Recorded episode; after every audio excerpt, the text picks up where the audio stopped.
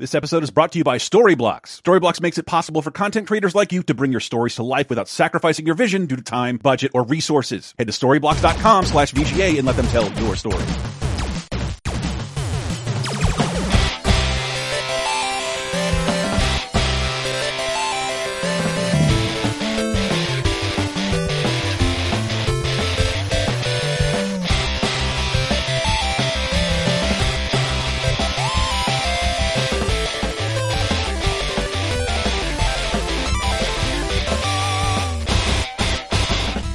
Everybody and welcome to episode 464 of Video Game Apocalypse. I'm your host, Michael Rapars, coming to you from the Richard Sansom Memorial Studio of the airwaves. If you want it to be the You Memorial Studio of the airwaves, go to patreon.com slash lasertime and join us at the $20 level. Who's joining me now? Ugh. Dreaming of Elden Ring, Chris Antista. And Not as handsome as Richard Sansom, but I am a regular Rune Factory. Relevant to the show! I Matthew I- Allen. Oh man, that was that was great. I We love talking the about Little rhyme and Samson? everything. Uh, Rune Factory 5 is out this week, and I can't stop playing Wow, it. that was the reference? Holy shit, I thought it was something I It cared was about. that and an Elden Ring reference, because you, you produce runes. It was in mostly an Elden Ring reference because I'm willing to bet none of us have started Rune Factory 5. Yeah, You know, I at- skipped 1 through 4, so there's no reason to start now, am I right? At almost 100 hours, I, I find myself most irritated at Elden Ring for fucking calling them runes. Like, we all refer to them as souls and and catch ourselves. I don't even remember what they were called in Bloodborne and Sekiro. But- souls, I think. Were they just Uh, not, not? Sekiro. Um, no, I don't know what they were. I don't remember what they were called. in I don't Sekiro. think they were souls, yeah. Spirit? Who knows? Runes. As, as if I'm that makes. I, I, I say as if that makes sense. Like a you kill a boss and it drops money. I mean, oh wait, that was the standard for like thirty fucking years. Yeah, yeah. Uh, well, Oh well. Love Elden Ring. Can't stop thinking. Yeah, about we, it. we've been thinking about Elden Ring so much that um, the return of one of that series' beloved characters inspired this week's top five. Oh. Which is Liars. liars. Characters in games who are notorious for lying to you and being cowards and double crossing you over and over and over again, and yet we just keep on trusting them because we're like, hey, I know who that guy is. I'll let him lie to me however he wants. Maybe he's I- telling the I- truth this time. I let one of our entries lie to me on purpose, and I knew what he was going to do because he'd done it to me in I think at least he- two games. He does you it know? like every single game almost. Uh, by the way, we were liars. You don't earn souls; you earn blood echoes in Bloodborne. Blood echoes, thank you. So yeah, it's it's going to be fun. We at least I've played Ghostwire Tokyo. I managed to peel myself off Elden Ring long enough to put like six good hours into that, and I liked what I played. We we will talk about all that stuff, but before that, we should just jump straight into the liars. What do you guys say? Um, I am not excited for this. No, I I'm not cannot- either. In fact, psych, I I, cannot tell a lied. We're going to keep talking about personal bullshit for a while. Yeah, True. I cannot tell a lie. I can't wait to talk about liars. Hmm. Now Or let's just talk am about I? liars. Let's just jump in right after this. If you're a content creator like the good folks here at LaserTime, you know how inefficient and demanding the creative process can be. Sometimes you just want a huge library of content to pull from, and you need that perfect clip, image, sound, or piece of music. Well, good news. Storyblocks is here to help creators like you bring all your stories to life without sacrificing your vision due to time, budget, or resources. Storyblocks gives you access to a huge demand-driven library of 4K or HD footage, After Effects and Premiere Pro templates, music, images, sound effects, and more to give you everything you need to bring your stories to life. Assets are royalty free, so you can use your downloaded content anywhere for commercial and personal use. Their unlimited all access plan gives you unlimited downloads from over 1 million assets in their library, including things like the background music you're hearing in this very ad right now. So whether you're a seasoned content creator or someone just dabbling with your first YouTube or Twitch channel, Storyblocks offers a selection of flexible subscriptions that fit every budget and scale to give you all the content and tools you need to focus on what's important to you, creating. So what are you waiting for? Get started today at storyblocks.com slash VGA. That's storyblocks.com slash VGA. And we're back to talk about what? Lies and the lying liars who tell them. No, we're going to talk about truth tellers and saints. Ah, I lied. Oh man. That is the that is my lamest joke yet. I, Yeah, that you was should know we're recording in advance and this is going up an opposite day. This is going to confuse everybody. Yeah, No, no, he international clearly opposite said day. To blade, which as we know means to bluff. Uh, another word for liar. And Yeah, not not to be confused with to blithe, which means to be a half man, half wolf. anyway, let's begin with number five. Oh, the demons haven't got to you, have they? I'm in luck. Wait, you see that pit? It's filled with treasure. But I'm having a little trouble getting to it myself. Go on, have a look. They're more riches than I've ever dreamed of. That's it. That bit just there. Go on, get a little closer. yeah, who's this? That Sounds sounds, like, like- Jude Law, but it's patches. And it, it sounds it sounds like Robert De Niro telling telling Karen to keep going down the street. Go on, go on, go on. yeah, yeah, exactly. Yeah. Uh, Right there, right there. No, just there. Turn into that door. Right there. The dresses are right there. Yeah, yeah, yeah, Now that was that was patches. That was the inspiration of this list. yeah. That was, it was because uh, he he does Clarence show Carter? up again Oh, in sorry. in Elden Ring. Well, if you really are that gullible. Then stay away from the volcano manor. Bye now. Take care.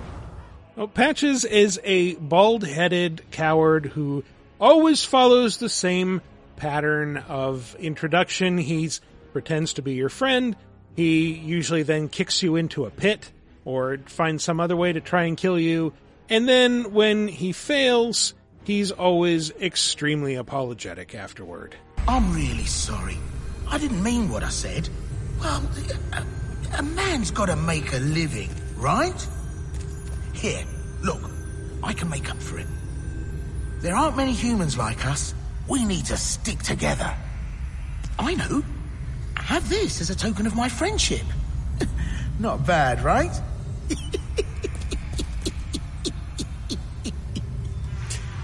Come on. Let's be friends. So yeah, Patches showed up in Demon's Souls. He was in all three of the Dark Souls games. He was in Elden Ring. He was in Bloodborne, where he had his usual bald head, but on the body of a giant spider. A spider, yes. But who remembers what game he actually debuted in? Uh, I'm going to say Ki- Demon Soul. King's Field, one Oh, of what? those that I never no, played. you're both wrong. It's Armored Core For Answer. Shut up. No, You it isn't. Remember that game? No, it is. That's, Yeah. And I think that's the like. Is that the fourth Armored Core game? I, I just I I don't remember. I remember writing news about it. I remember like that. I only remember it because it had a terrible title, For Answer. Or answer. But uh, yeah, that that game still looks kind of amazing. But he showed up in that as Patch the Good Luck, which was a sniper in a mech, and he had a different voice, but was just as cowardly when things stopped going his way. Wait, wait, wait! I, I give up. Hey, I, I'm just following orders here. If, if he's pulled out, why should I? What the? This can't be happening. You can't be. Yeah, he begs for mercy, and if you continue to wail on him, he just totally expresses disbelief. If you let him go, he'll he'll just jet off and abandon all of his friends. Uh, he doesn't become a shopkeeper like he usually does in the Souls games. yeah, that's the other thing. He usually is a shopkeeper. He usually turns well. helps you eh, out. So Elden Ring is unique in that he kind of starts fighting you versus like starting off pretending to be your friend. In that, in this one, you're kind of robbing him to begin with. You stumble upon his treasure chests and open one, Mm-hmm. and he basically interrupts you like, "What the hell are you doing? That's my shit!" And it's like a faux boss battle, and then you stop fighting him, and he becomes your friend, and then. You see him a lot more actually, I think, in this game than other Souls games, like along your journey. Like normally Mm-hmm. it's like, okay, I'm gonna go back to the, well, in this game it would be the round or whatever, but like, no, you know, back to the sanctuary and that's where you'll find me. It's like this one, he turns up in multiple places, including one where there's shiny stones along a cliff's edge. And I think that was the first clip Michael played where it's like, you can't believe you're that gullible. Literally did this to you in Dark Souls 1. You Yep. checked out those shiny rocks and I kicked you off a cliff. Like, what the hell, man? so straight. He, he's. I can't. I, I I don't even know if I found this character yet because that is like the most dialogue I've ever heard in Elden Ring at like hundred hours in. I think the first place you find him, it's like a cave dungeon or yeah, something. it is. It's it's like somewhere in uh, in that first area, Limgrave. Murkwater Cave. possibly in Liurnia, I forget. Um, but but yeah, I remember like, oh, it's Patches, and like fought him for a little while. And then he's like, all right, all right, I give up. Let me go. And Yeah. uh, here, here, I'll give you some. I'll I'll set up shop here in this cave. You can make your way back here if you want to do business. Well, and he in this game he, he plays a substantial role in that he kind of tells you how to get to one of the secret areas, but because I know he's a fucking liar, I didn't believe him. I'm like, no, no, you're you're just trying to set me up. That will surely be a trap, and I'll die. But how could you And- not go to just verify that? Yeah. Well, here's the thing: like he's technically not lying to you, and yet you still have to die to do what he's telling you to do. And I won't spoil anything else. Let's just say if you die in a specific way to a specific enemy, you get transported to a different part of the map that then he shows up later in, and it's pretty cool. It's like, oh, you weren't lying. Like this actually does get me to well, this place. that that's the thing. It's like yes, it's going to be a trap, but there will probably be something cool there anyway, which is usually his rationale for getting out of trouble. It's like ah, but you found that cool thing, right? It's all Yes. it's all good. You wouldn't have, you wouldn't have found the exit if I hadn't kicked you down there to fight the giant. Well, in like a lot of From games, like you can probably accidentally make the mistake of killing him, and a lot of players Mm-hmm. probably do. Like they don't stop when he's like, "Wait, wait, I don't want to fight anymore." I'm worried that I Um, might have. But I- That yeah, can I- happen. That I can happen in a experience Souls anything. game. Yeah, but he's it's one of those deals where it's like when you when you kind of learn to recognize patches, you give him as many chances as you can because yeah, ultimately, like I said, he kind of just becomes a shopkeeper and usually sells decent items. A lot of time he'll sell multiple versions of items that other vendors might only have one or two copies of and then that's it. Like he'll just keep selling those things to you and so he's he can be a pretty handy resource if you need him. Yeah, But he's a coward and a liar. yeah. Oh yeah, he's terrible. But we But love he- patches. But he's like, he, he's the Yashichi to Capcom from software. I just messed up that analogy. Yeah. He's in all the From games or like uh, just most of them? Just most of them, the ones you know produced uh, in the last ten or fifteen years, maybe. Weird. Why an affection for this type of character? They, know. they have a few of those. They have the trader bird who's in a lot of Souls games where if you leave an Oh, item, yeah. it'll give you an item in return. And yeah, there's a Yeah, few They of also have The that really uh, creepy enemy skeletons. Skeletons. Oh yeah, Um, yeah, no, yeah, lots they, of skeletons. Big on skeletons from software. They had to But license they- them from Disney because they created skeletons in the skeleton dance. Yeah, they, now you they, know. Yeah. They've been big on skeletons since like King's Field. I remember like one of the first shots I saw of you know PlayStation software was I think a skeleton in King's Field. Skeletons are the shit. That's why. Mm-hmm. Yeah, yeah. Everyone, everyone loves skeletons. Everyone loves patches.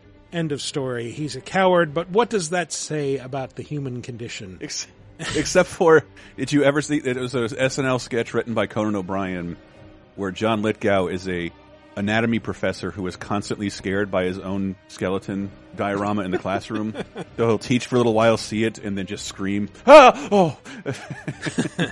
I mean, I'll be honest. gag. If I give it too much thought, I get creeped out by the fact that I have a skeleton inside me at all times. Oh yeah, Like, I didn't think about that. Can I have it when you're done? Is No. that creepy? Oh, that goes into the ground where it can't hurt anyone. Get in line, pal. I'm already donating organs to science and all that stuff. You know. Uh, you but can't donate um, your bones.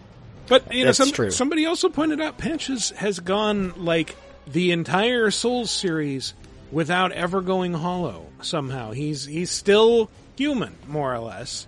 And Really, Or a really spider. impressive So- so for a being a small black farmer in Alabama. I'm going to make Clarence Clarence Carter patches reference as long as I can Ah, to make okay. sure somebody Googles a song because it's a great karaoke jam. all right, uh, but yeah, it just it says something that being a coward seems to have really worked out for him. But is he as prolific a liar as? Number four. The Enrichment Center is committed to the well-being of all participants. Cake and grief counseling will be available at the conclusion of the test. Thank you for helping us help you help us all. There's no cake or grief counseling. It's true. Yeah. Like, did he did he have his own tagline attached to a game? I guess you, if it, the cake is a lie could be called the tagline of the Portal games. GLaDOS is the one who uh, who made that popular. She lies to you. Yeah, There's a cake. She lies to you constantly about everything.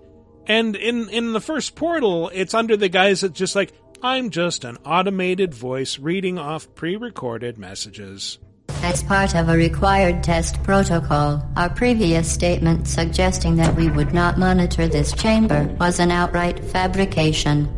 Good job. As part of a required test protocol, we will stop enhancing the truth in three, two, That is also a lie. she never That- stops enhancing the truth. That is some Trumpian double speak I was right gonna there. say, like, I'm so shocked Kellyanne Conway didn't coin that fucking yes, term. there's alternate facts, enhanced truth. Yeah. Uh, That's true. there's something simultaneously creepy and soothing about that voice. Like, I Mm-hmm. don't know if it's because I grew up in the 80s with HAL 9000 jokes and all that stuff, but like, Yeah. So Yeah. many so many Saturday morning cartoons with stilted computer voices. yes, with the, just inflections in the wrong part of the word, and you're like, ah, this is so nice. Mm-hmm. I love I love talking like that. God, um, I'm not going to do it, but I just Nah, you, yeah, trying you're to like, talk in a computer voice. yeah, you're not auto tuned like a a, couple- Little John video or something. You know, It's- No, I, I, I, I, I, if you don't remember back in the day, I made a terrible video feature where I put GLaDOS voice in a bunch of movies with other characters that sort of sounded like that, and I used Cheryl and found this one. It was fucking hard. It is not easy to like manufacture that. It took No. forever. I imagine an easy one easy way to do it might be to just like read this in a bunch of different ways and then just like cut those up. You know, I'd, I'd say it was not easy back then, but everything that was not easy back then to make content for the internet usually can be done with a fucking free app nowadays. Yes. So I'm sure well, it is easy. early PC days, early internet days, I do remember fucking around. Like, they were talking like Pentium generation PC stuff. There was like a text to speech app that all sounded like they had like four different voice options and they all kind of sounded like GLaDOS things or it's like you type something and it would just read it completely wrong. Loading. And, Loading. I think it- GLaDOS lies constantly about everything. I would say you can tell she's lying because her mouth is moving, except that she doesn't have a mouth and it doesn't move. But uh, she will lie about big things like wanting revenge. You know, if you'd done that to somebody else, they might devote their existence to exacting revenge. Luckily, I'm a bigger person than that. I'm happy to put this all behind us and get back to work. After all, we've got a lot to do, and only 60 more years to do it. More or less. I don't have the actuarial tables in front of me. But the important thing is you're back. With me. And now I'm on to all your little tricks. Yeah. She goes on to say that uh, we're going to keep testing until you die, and then I don't know, maybe I'll take up a hobby like corpse reanimation. Uh, so yes, she's very much hellbent on revenge, and she even lies about your stature. Congratulations. Not on the test. Most people emerge from suspension terribly undernourished. I want to congratulate you on beating the odds and somehow managing to pack on a few pounds. Yeah. She she lies about Chell being fat just to get under her skin, which of course it doesn't work. works. It always works. What the hell, man? How did how do you make a game character like this? I, I played this game a lot because hmm. it's wonderful to replay because it's like you can do it in like 90 minutes, like Yeah. falling asleep to a movie. But then just to abandon this franchise altogether after all that merchandise and memes Yeah. Well, and love. What the Valve fuck? never makes a third game in any series, Yeah. apparently. No, can't just- count to three. That's the joke, man. Like They, they partnered up with a bunch of other games to make content, and those voice actors have appeared in other things. Yeah. It's just, yeah, it's just, it's so bizarre. We haven't had that readdressed because I feel like its importance is absolutely fading. Whereas, you know, we were in the games industry at the time. It was one of the most exciting things ever. One of the most exciting game characters ever in, Yeah. in terms of GLaDOS. I mean, technically, a new Portal game did just come out, but I mean, it's Right. like it's like a half-hour tech demo. Is, is it really a game? Oh, for the Steam Deck? Yeah, they, Yeah, they they use all the. Portal. They use the Portal universe for tech demos mostly Mhm. now. Like that's that's what they do. Yay! Yay. Is But- it not? con- Is it not the Half Life universe? It is the Half Life. I think they are linked, but they they always sort of teased that eventually they would merge them, and then they never did. So yeah, no, I think Aperture is is referenced in Black Mesa stuff. Yeah, I want to say they are. And vice versa. Like they, GLaDOS has, you know, name checked Black Mesa a few times, I think. But yeah, and we don't know where they line up in the timeline, but we do know that, um, again, with the lying, GLaDOS will try to soothingly lie to you even when, uh, spoilers for a however old game that, um, is, takes like an hour to play through and you should have finished years ago Over anyway years. spoilers, she tries to murder you partway through Portal 1 and uh, lies about it even while it's happening as you're slowly being uh, pushed on a conveyor belt toward a, a gigantic open flame. Congratulations. The test is now over. All Aperture technologies remain safely operational up to 4000 degrees Kelvin. Rest assured that there is absolutely no chance of a dangerous equipment malfunction prior to your victory incandescence. Thank you for participating in this Aperture Science computer-aided enrichment activity. Goodbye. Yeah, victory candescence. like, ah, Yes. Why? Why does she hate Chell so much? Like, other than you beat her Just wanted to tests and escaped. I, yeah. I don't. I don't know that it's hate of Chell specifically. I think it's it's just a utilitarian. Like she she's sort of like Am the computer from uh, I Have No Mouth and I Must Scream. Like she just Oh God. exists to torture and kill people. She talks about at the end and says like, I figured out what that thing you just incinerated did. It was a morality core they installed after I flooded the enrichment center with a deadly neurotoxin to make me stop flooding the enrichment center with a deadly neurotoxin. Oh, GLaDOS. And yet, still very likable. One of Mm-hmm. my favorite game characters. like, yeah. And oh, did you escape her clever trap? We are pleased that you made it through the final challenge where we pretended we were going to murder you. We are very, very happy for your success. We are throwing a party in honor of your tremendous success. Place the device on the ground, then lie on your stomach with your arms at your sides. A party associate will arrive shortly to collect you for your party. Like it's still funny. It's still Yeah, great dialogue. Yeah, it's fantastic. it's like, I love the soundtrack, but I want it to shut up just so I can hear GLaDOS. I'm Mm-hmm. like, come on. I just want to hear the robot. Yeah, yeah. I, I I love every game on this list. You know, putting these sounds together. It's like, oh man, I really want to go back and play these now, but I can't because I still have to finish Elden Ring and a bunch of other stuff. Oh. Would you kindly, Michael? Would oh, you kindly? I suppose I would. Knowing what you know, you could probably finish the first portal in the time it takes for Elden Ring to fix its online capabilities from that latest patch. Yeah. All right. Here we go. Number three. Would you kindly pick up that shortwave radio?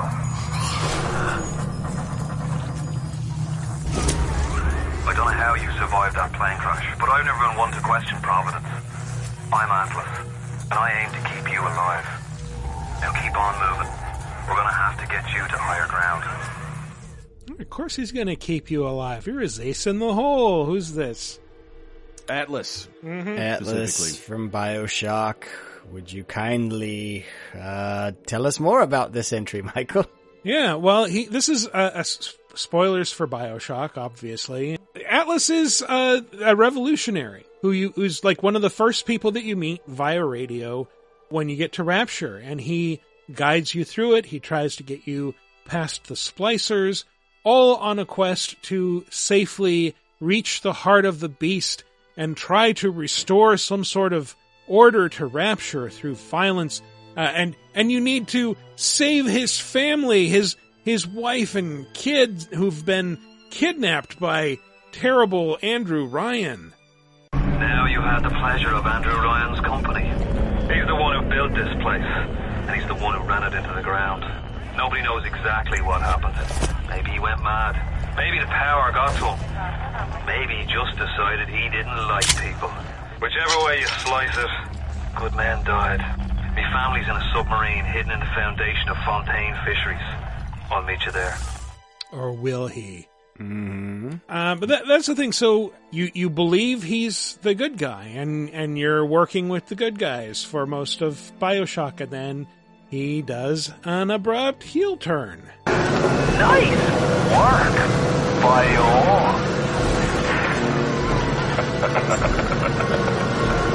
it's time end. There ain't no Atlas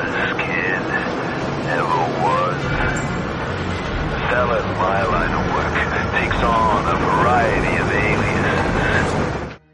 Yeah, takes on a variety of aliases like Frank Fontaine and whatever he was before that. he's um, not Andrew Ryan. No, he's not Andrew Ryan. He's I know. he's Andrew Ryan's enemy, and he's the reason all this went to hell. And you've been doing his bidding without even knowing it, because you you can't not do it every time he says "Would you kindly." Anyone says "Would you kindly," you you have to do whatever they say next. You're like a genie that way. He's Antifa because clearly he just wants to fight the libertarian Andrew Ryan, who's Uh-huh. just trying to have his libertarian paradise under the sea. I, I don't know Mm-hmm. what the problem is here. See, Have you ever like gone down the ocean like 15 feet and realized how cold it is? Like, And dark. what Yes. kind of what kind of shitty weirdo conservative do you have to be to feel like that's a that's a goddamn paradise underneath the sea? As, no as one a telling man me- who quite enjoys Twenty Thousand Leagues Under the Sea, I'm guessing someone who watched that movie a lot and was like, "Oh, the that's ocean what I want." provides all that we need. Secrets are mine, known only to me. exactly." Provides all that we need: uh, cold, uh, extreme pressure, sharks. Yeah, I know, but yeah, that uh, speaking of Drink another libertarian man who lives under the sea to flee the the rest of the world. uh, eyeless horrors that will bite you. You know what I don't miss? Light. Ah, that, that game was cool. I've been dying to play one of the remastered editions. Yeah, it's a good excuse. And it's also it's also of that era of being kind of a short game. Once you know what you're doing, hmm you can do it in like six to eight hours. Yeah, probably. Yeah, I've Yeah. probably forgotten what I'm doing. But uh, yeah, yeah. Shout out to people like old System Shock fans who are like, "You're talking about Atlas, but not Shodan." Like, yeah, Atlas follows. To spoil a little bit of that game, a very similar pattern uh, as like the earlier System Shock games, where like the person, nar- you know, who who who you think is your friend, who's guiding you, may not actually be your friend or very good at all. Uh, might be lying to you, just like Atlas is lying to you. Who's the master? Shodan. Oh, Dad. Shodan, the Shogun of Harlem. Look, any any chance I can get to make a reference to that movie, I'm all over it. Love the Last Dragon. Uh, but uh, but yeah, we we actually got to see um, again spoilers for Burial at Sea. Uh, skip ahead a bit if you don't want to hear it. So the DLC for Bioshock Infinite in, in the I think second and third episodes, you play as Elizabeth in Rapture, and uh, you end up where Atlas and his uh, his his flunkies have been put, and uh, bad things happen to you, but you do get to hear Atlas's Irish accent slip just for a few seconds. You're a regular hero, ain't you? Can't risk ripping the only part of you that's worth a damn. Well, there's more than one way to fry an egg. Now, little one, are you familiar with the term transorbital lobotomy? Please let her It's go. a simple matter. All I need to is insert this pig into your eye. Please, I don't know and a anything. few I, taps with me I don't know anything. To show by example. Please. Atlas is a bad guy. That was He the good part guy. of Bioshock Infinite. Yes, yes, it back and play that. was. It really was. Uh, even even though, yeah, I remember there there are events in Bioshock Infinite that then like the the DLC kind of retcons, and it's like, oh no, this choice was made deliberately for the greater good, and like, The greater good. is is that does that make it better, or did you just take whatever emotional impact this had out of it, and in Boy, response to criticism? What, did Bioshock Infinite come out ten years ago? I think so. Actually, Yeah, sounds about I think right. so Yeah. too. Long ass time. And it just I mean, like- even those remakes you brought up, those are at least four years old at this point. right. Mhm. I just I just know I bought them in some sale. Uh, I got them free, I think, three different ways on three Yeah. different storefronts. yeah. and I I just it, it's odd to see a franchise like Bioshock probably dead, right? No, no, No, they're no, supposed to be been- working on the Yeah, other one. They've been talking yeah? about it for years. I thought this the original team behind it had completely disbanded. And, They they did. Um, I I don't think it's been officially announced, but it's one of the worst kept secrets in the industry. It's like someone's working on something Bioshock. I, I don't. It's not. hope so. What's his name? It's not. yeah, it's uh, not Ken Levine and It's not Ken Levine. Yeah, but I mean, is it two two K owns Yeah. the rights Right. to that franchise? But so. right? I It's- mean, you know, Bioshock Two was also not uh, worked on by the original team, and it's one of the best True. things in the series. it's really good. Yeah. so much better than Infinite. Hmm, yeah, in a lot of ways. Yeah. Yeah, I just I, I, I when I, I just thinking about it, I got frustrated. I'm like, a '90s kid level of like, why haven't they made another fucking Gremlins yet? And like, oh wow, this Bioshock thing hasn't been readdressed in ten fucking years, hmm. and is one of the biggest franchises in all gaming. I think years from now, we'll think it's silly that we went this long without a Bioshock game, but it's also like, I think these games they they're not long, cost a lot, and then are incredibly expensive to make. So Yeah. most companies don't want to float that, and not easily annualized or semi-annualized. I haven't thought of Gremlins in so long. Like Think it's it been it's been decades since I had that thought. Like, why don't they make another? And I guess my answer is, you went out on top. Like it's it'd Yeah, be hard to improve true. on mm-hmm. two. Two rules, dude. I mean, part of the reason I stole my dad's HBO Max account is the Secrets of the Mogwai show that is supposedly coming out. Ooh. dying oh, to see really? that shit. Hmm. And then dying to see a better YouTube video of that German Warner Brothers amusement park ride where Alf hosts a Gremlins ride. It exists. Look it up on YouTube. It's not my language. Seeing Alf speak German talking about the Gremlins just feels like this really twisted thing to tease me with.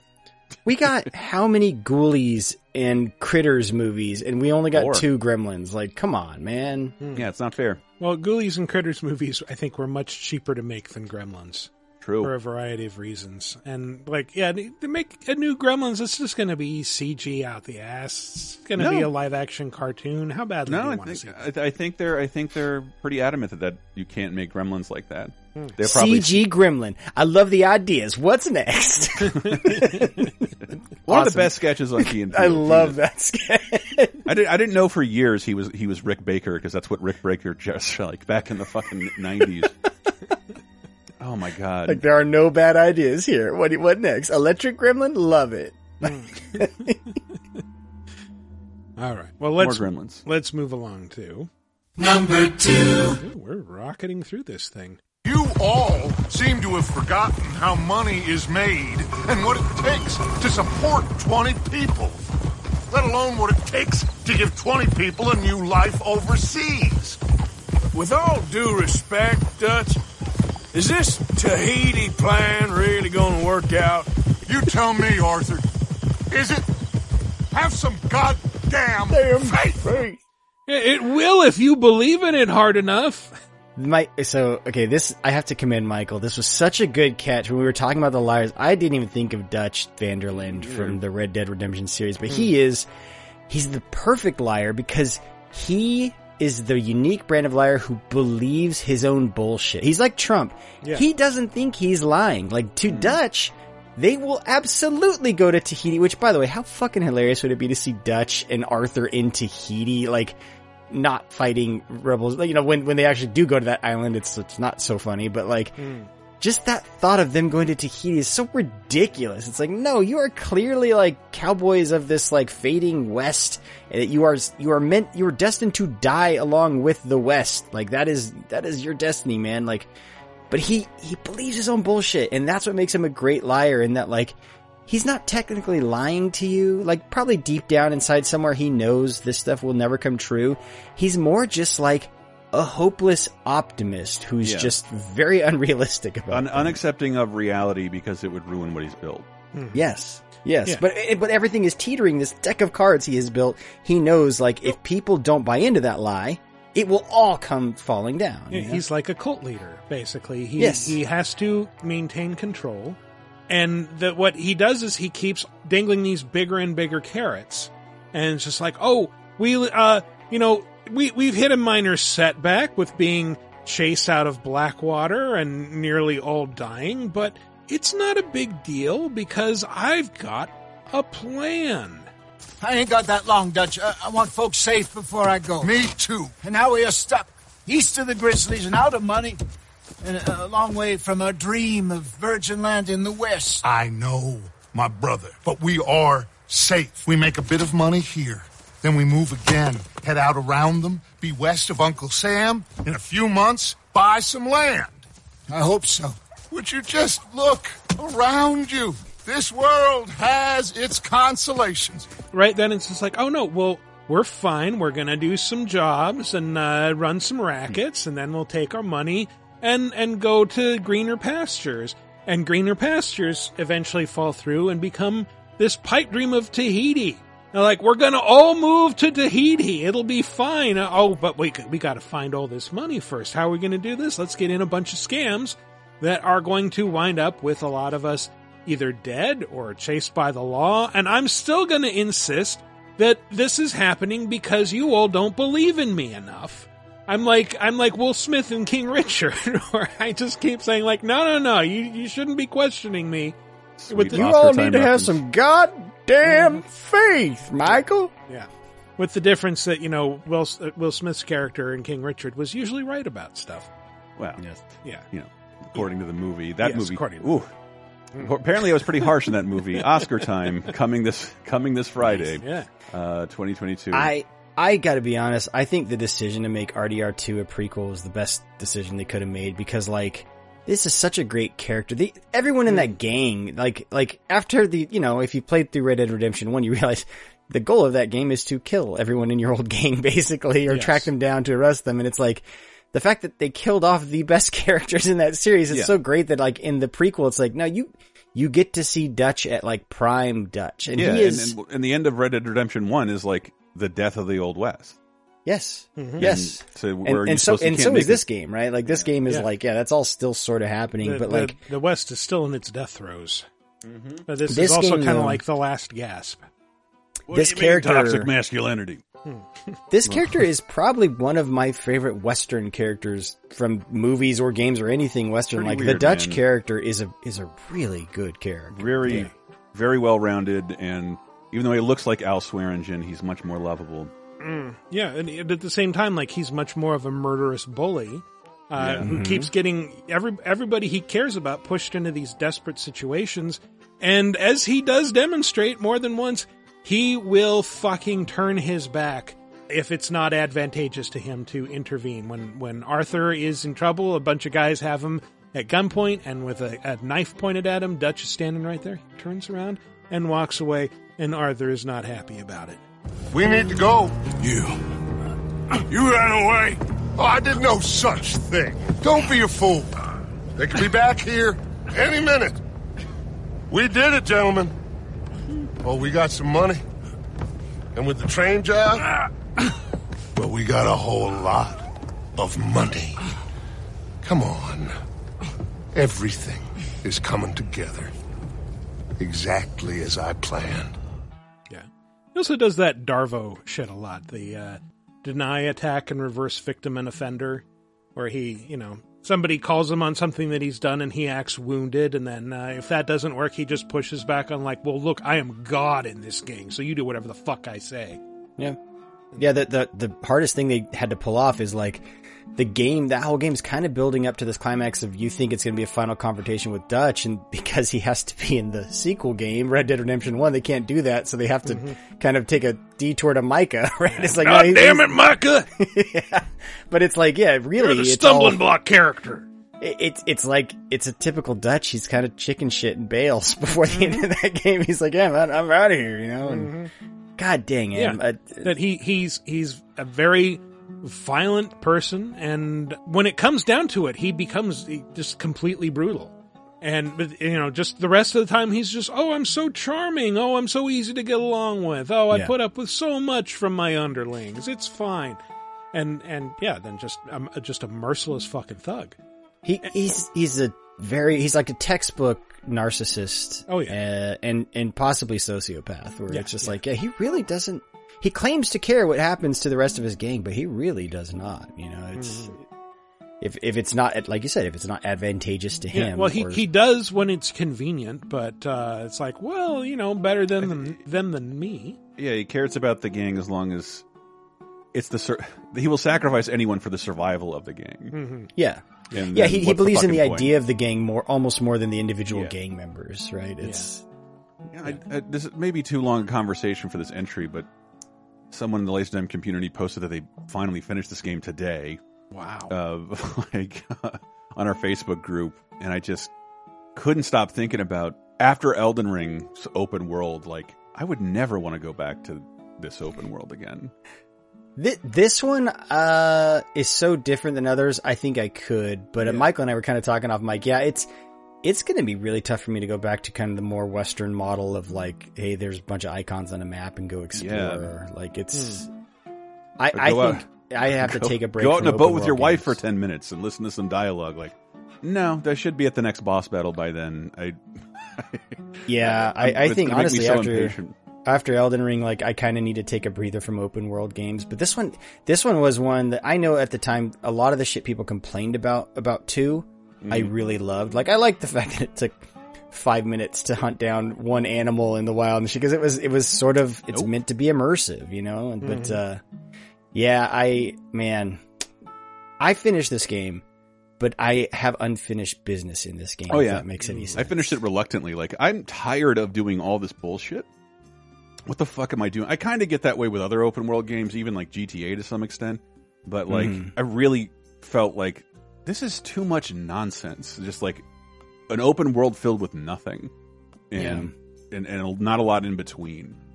And I, I don't know. I'm just my my what I want from an open world game has changed so drastically over the last three weeks. I just can't imagine playing this game again. I mean, you know, watching the the footage from this, it's like, man, I want to, I do want to go back and play this again. I also remember, like, when I finished this, it's like I want to keep this going, and so I fired up Red Dead and like started over from the beginning. It's like this has aged really poorly. I don't Oh, the- want the to first? keep playing Yeah. this. Yeah, I I keep thinking about that and wondering that because, but I'm almost like Red. I hold Red Dead One so, at such high regard in my mind. I don't want to go back and play it and yeah. ruin It, that illusion. play, playing it after two kind of ruins it because it's just Mhm. like, well, the the sense of scale feels it feels smaller. Yeah. Like there, there's something almost like more toyetic about it than than there is Oh, yeah. to two. It looks like a pivoting toy soldier. Um, if, if you want to know. play through the worlds of one, two, I hate say it, Red Dead Online is kind of Mhm. that map, and so you can actually just go play through those worlds in that updated engine, I, and they I look wish amazing. They, would just remake uh, the first game and the second game's engine. Like, just go for yeah, it.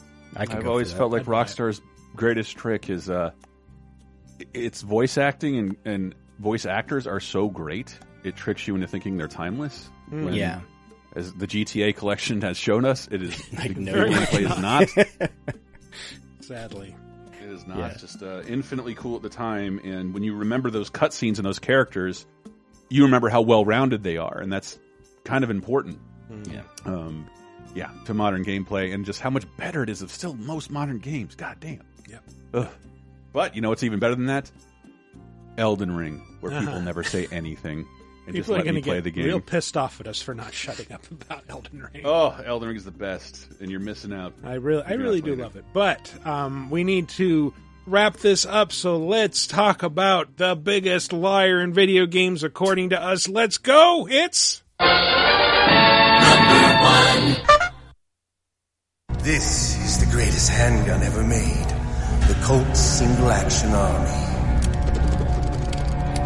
Six bullets, more than enough to kill anything that moves. Now I'll show you why they call me Revolver.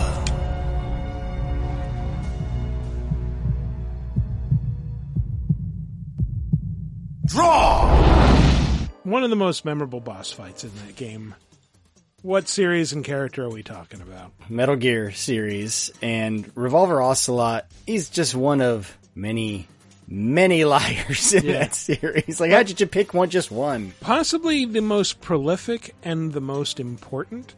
Uh, possibly second to Big Boss himself, although that might be a little spoilery to get into. But uh, Revolver Ocelot is.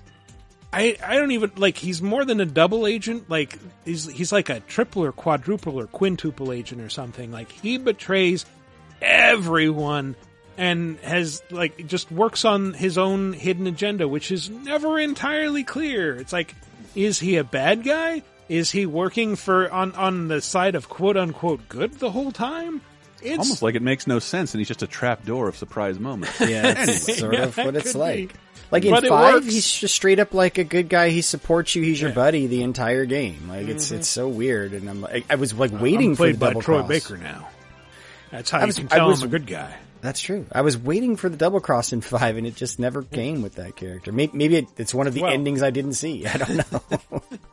I think uh, without without spoiling too much, it's like it, it's a double cross, not not even really a double cross, a deception to which he is an accessory rather than the instigator. Um, but Yeah, okay, yes, but that know that's what- kind of how he is. Like he is a tool of deception a lot of the time. Like he's not not so much like he he has his own agenda, but is it really his agenda or is it someone else's agenda? Is it the Patriots' agenda? Is it Boss's agenda? Well, in three, okay, so in three, he doesn't work for Boss, not Big Boss, the original Boss. He works for the the big bad in that one, right? The um, Yeah, is it Volgin. Russian? Yeah, yeah. Well, but uh, and and and yeah, he has a series of memorable moments. Like the the first time he meets Boss, he uh, ambushes him and gets like a bullet caught in the chamber of his Makarov, and Boss is like, "Oh, this is because you're using an automatic. You Yeah. should be using a revolver. The way you twist your elbow when you fire to to dampen the recoil, that's a revolver move." So the next time he shows up, he is of course holding a revolver. I see you've got yourself a single action army. That's right. There'll be no accidents this time. You call that an accident? Well, it wouldn't have happened if you hadn't been showing off. What did you say? It's a nice gun, I'll give you that. But the engraving gives you no tactical advantage whatsoever. Unless you were planning to auction it off as a collector's item. So, but spoilers for Metal Gear Solid 3. Uh, this is like his his most seemingly straightforward role where he's like a young special forces captain and uh, you know working for this rogue Russian military unit and he's your enemy and you fight him and then you find out like oh he was actually secretly working with you the whole time like he he was this this agent that you were supposed to meet at the beginning who uh like was codenamed Adam and Eva shows up instead and she's like, "Oh, Adam couldn't make it, but really she just got to you first. Oh, okay. See, okay. By the way, I do need to point out the irony of Hideo Kojima writing a scene where a character makes fun of another character for having complete set dressing that has nothing to do and making fun of him for that. It's like this is what your games are is set dressing, dude. These endless cutscenes give you no tactical advantage whatsoever. Yeah, they certainly don't help explain the fucking plot. Is No. you know. Hope you like movies and talking about them. Yes. Let me tell you about the 1969 Godzilla. Godzilla? Or was it, was it 1959? I forget. 54. R.I.P. By the way to the Godzilla creator guy who just passed, no. right? Wait, what? I saw something online this week about some like The creator's been gone. I figured. He, I figured most people who were involved were been gone for a while. It's okay. Don't, don't even have to Google it. It's not. It, I'm sure someone will let us know. No, I just I just googled Godzilla year and it told me uh, 2004. So Uh, thanks I- Google. Akira Takarada, the original Godzilla star, dead at 87. So as of five okay. days ago. All right, 1954 was the original show. I you haven't seen about. the Japanese mo- version of that movie, it is great. I have. And It's Kojima is correct. Yeah. And But anyway, is- so yeah, Metal, Metal Gear. Yeah. We were talking. So yes, revolver. So that's how he's lying in three. It, by the way, a game I recently played. Uh, that plot point completely escaped me because that game is so fucking confusing. It is. It is very dense. But yes, he's so he has a whole secret backstory that is unknown even to himself, and uh, goes goes through a lot of permutations. He's like you know the the antique cowboy in Metal Gear Solid, and then uh, becomes like this. Uh, you know, the rogue rogue agent who's always walking around in fatigues in two, and then uh, by the time four comes around, he's just gone completely off the rails and become Liquid Ocelot. Why? You could have stopped us. Stopped you. Why would I want to do that? This is just as I'd hoped things would end. Yes, I've been manipulating you the whole time, Snake. Nine It's not years really ago, him, I tried right? to It's- free us from the control of our genes. Four years later, our dear brother Solidus sought to free us from the control of the Patriots' means. All of that, all of it, was nothing more than a process of trial and error, the end result of which is outer haven. To be free from sons of the Patriots, the ultimate form of external control imposed on the Patriot soldiers. So you've basically been my pawn this whole time, Snake. The audience is all caught up now.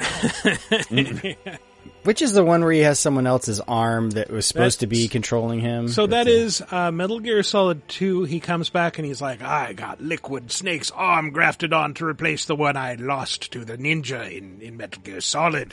And then the arm supposedly takes him over, and then in Metal Gear Solid 4, he's Liquid Ocelot, and now the Liquid personality has completely taken me over. But uh, there may be more to it than that. because this is a ridiculous premise, and I can't believe Snake bought it! Yeah, it's Mm. dumb. this series is dumb, dude. It's really dumb. Like, I, the way I recommend folks, if you've never played a Metal Gear game, just play it. Hmm. Don't worry too much about the plot. Just like, it's like, it's like It's Fast and Furious movies. Just marvel at the big shiny stuff and, and the, the spectacle, but don't worry too much about trying to follow. Is, You, is, is you how I can would- skip the cutscenes. You can fast forward through the codec I mean, just just as an update, like all those codec scenes should be read in your ear while you're playing. Like I'm guessing they do in. That's how in they do five it in is what five. they do. Five. Yeah. Mhm. And but I'm not saying don't skip the cutscenes. Like No, they're there for the, cutscenes spectacle. are good. Yeah, Yeah, it's just yeah. Maybe they the, were the- good. But if if you're getting bored by them, you you can skip. But speaking of sadly dead franchise, yeah. Metal Gear Solid. Yeah, Oh yeah. I, I I think Konami, when they start making video games again on a regular basis, will resurrect it. It won't be the same, you know, but uh, it'll it'll come I, back. I believe they've been number one in the App Store for like a record-breaking amount of time. They are making like uh, wh- it's like a for like a board game franchise that's never come here. They're still making tons of money off games, just not the games we're used to getting. So they I- they I made think- the best Picross game ever made. it was a free game on the App Store. they also put out a Castlevania, like a new Castlevania on Apple Arcade a little while. ago. Yeah, yeah, it's right. an old Castlevania. No, it's a new one. No, it's all new. You're playing as Alucard. Yeah, I thought it was the old one that popped up there. That's Dracula backwards. Uh, what? oh, Now you know. Spoilers.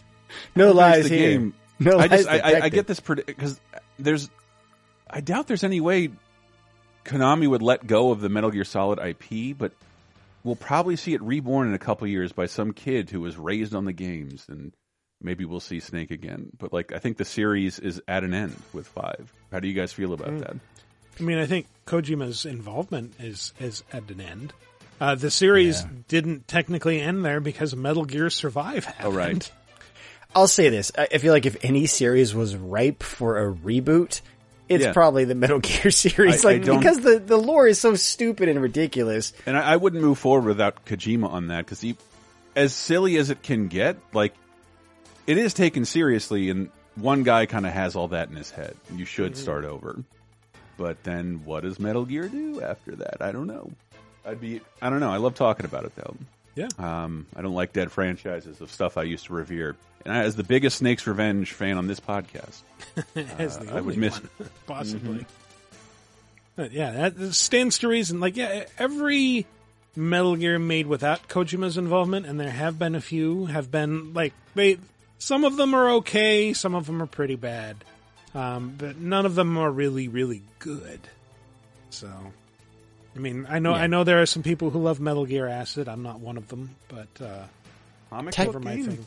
Technically, no, no, the, uh, Survive is the last Metal Gear, right? That nobody liked. Yes, that, we mentioned that. But Yeah. Acid is, was the one for PSP that like it's nominally a stealth tactics game, but it also uses cards for. There was all a your card moves. mechanic, wasn't Yeah. there? Yeah. yeah. That was the unappealing moment for me. Yeah, yeah. Not my, Yeah. not my thing. Not my cup of tea.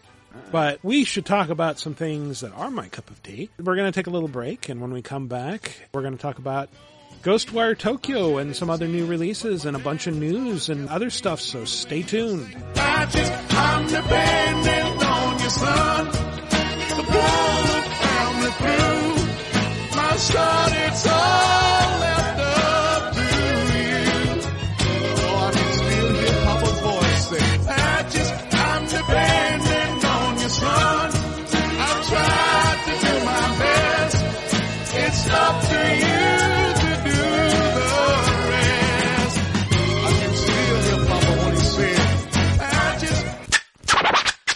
get scratching. Would you like exclusive bonus podcast commentaries and more from the LaserTime crew? Then we strongly encourage you to support this show on patreon.com slash lasertime. It supports not only this show, but all the rest of the LaserTime network. You'll get commentaries, play games with the hosts, see exclusive videos first, and receive an uncut weekly ad-free podcast bonus time. Speaking of which, here's a quick taste. You know, we're just out of a screening of Spider-Man No Way Home, and I'm here with the most knowledgeable man I know in the field of all things Spider-Man, Chris Baker. How you doing, buddy? Uh, you're too kind. Thank you, Chris. I couldn't get tickets at all for the Thursday screening. As the Spider-Man tickets sold out real fast, crashed AMC's website. And I asked around, does anybody want to see Spider-Man at 1 p.m. on Friday?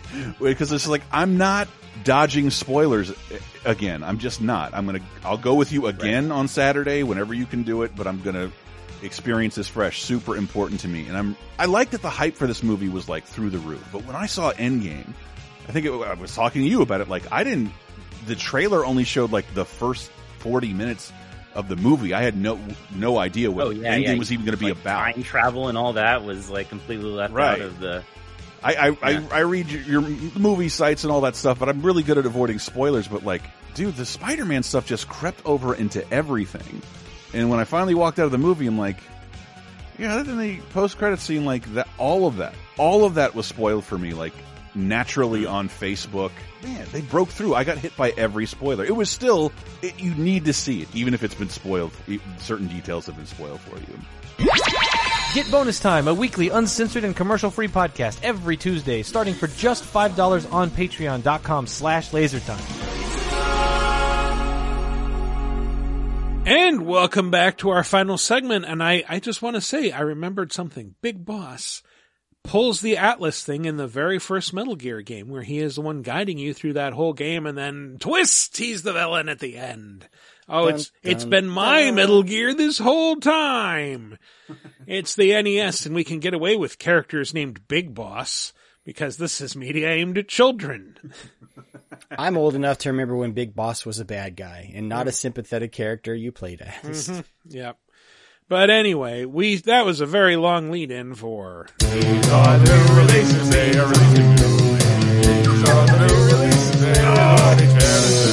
Ghostwire Tokyo is huh. pretty good, at least from what I've played. I notice it's getting some middling reviews. Uh, it seems to be in the uh, low sevens, but uh, but I, I enjoyed what I've played so far. Uh, it's getting a lot of mixed reviews too, though. I feel like it's one of those hmm. games that either you like it or you love it, hmm. and then yeah, there are a few that are that are that are half and half. But um, I'm anxious about this combat, this spell weaving shit that I've seen in the previews. That stuff looks so cool, like just the hand yeah. movements. It does. It does look really cool. It's like something out of a kung fu movie in first person. It's like, oh yeah, I'm doing some like uh, Shinto magic or some something, but yeah. it requires a lot of like cool like Naruto ninja magic hand movements. And but like with string, like magic string, it's like it's like yeah. ninja cats in the cradle shit. It's crazy. yeah, that's that's how you pull cores out of enemies. So you damage them enough, and you can expose a vulnerable core. And if you can pull that out, and you know, it's it's this little thing where you have to hold it down for a certain amount of time, and and yank out their core without another enemy running up and hitting you. Then I think you get more um, shards or whatever they are that you know power your your spells, Blood echoes. Am- ammunition, basically. Blood Echo. Yeah, it's Blood yeah. Echoes. So, but th- this game is you sharded continually like you kind of made me think of like a little little bit Bioshocky. Um, mm. The the approach to open world design reminds me a little bit of you know uh, like a latter day Resident Evil, where it's like first person and like photorealistic, but also like you've got these little side quests that are these self-contained stories that send you off on unique encounters. Like that part kind of reminded me a little bit of Silent Hill Downpour, a game that nobody really played. Uh, but uh, there's a lot of those with Silent Hill. Yeah, oddly enough, a lot of a lot of Silent Hills that nobody played past three, I think.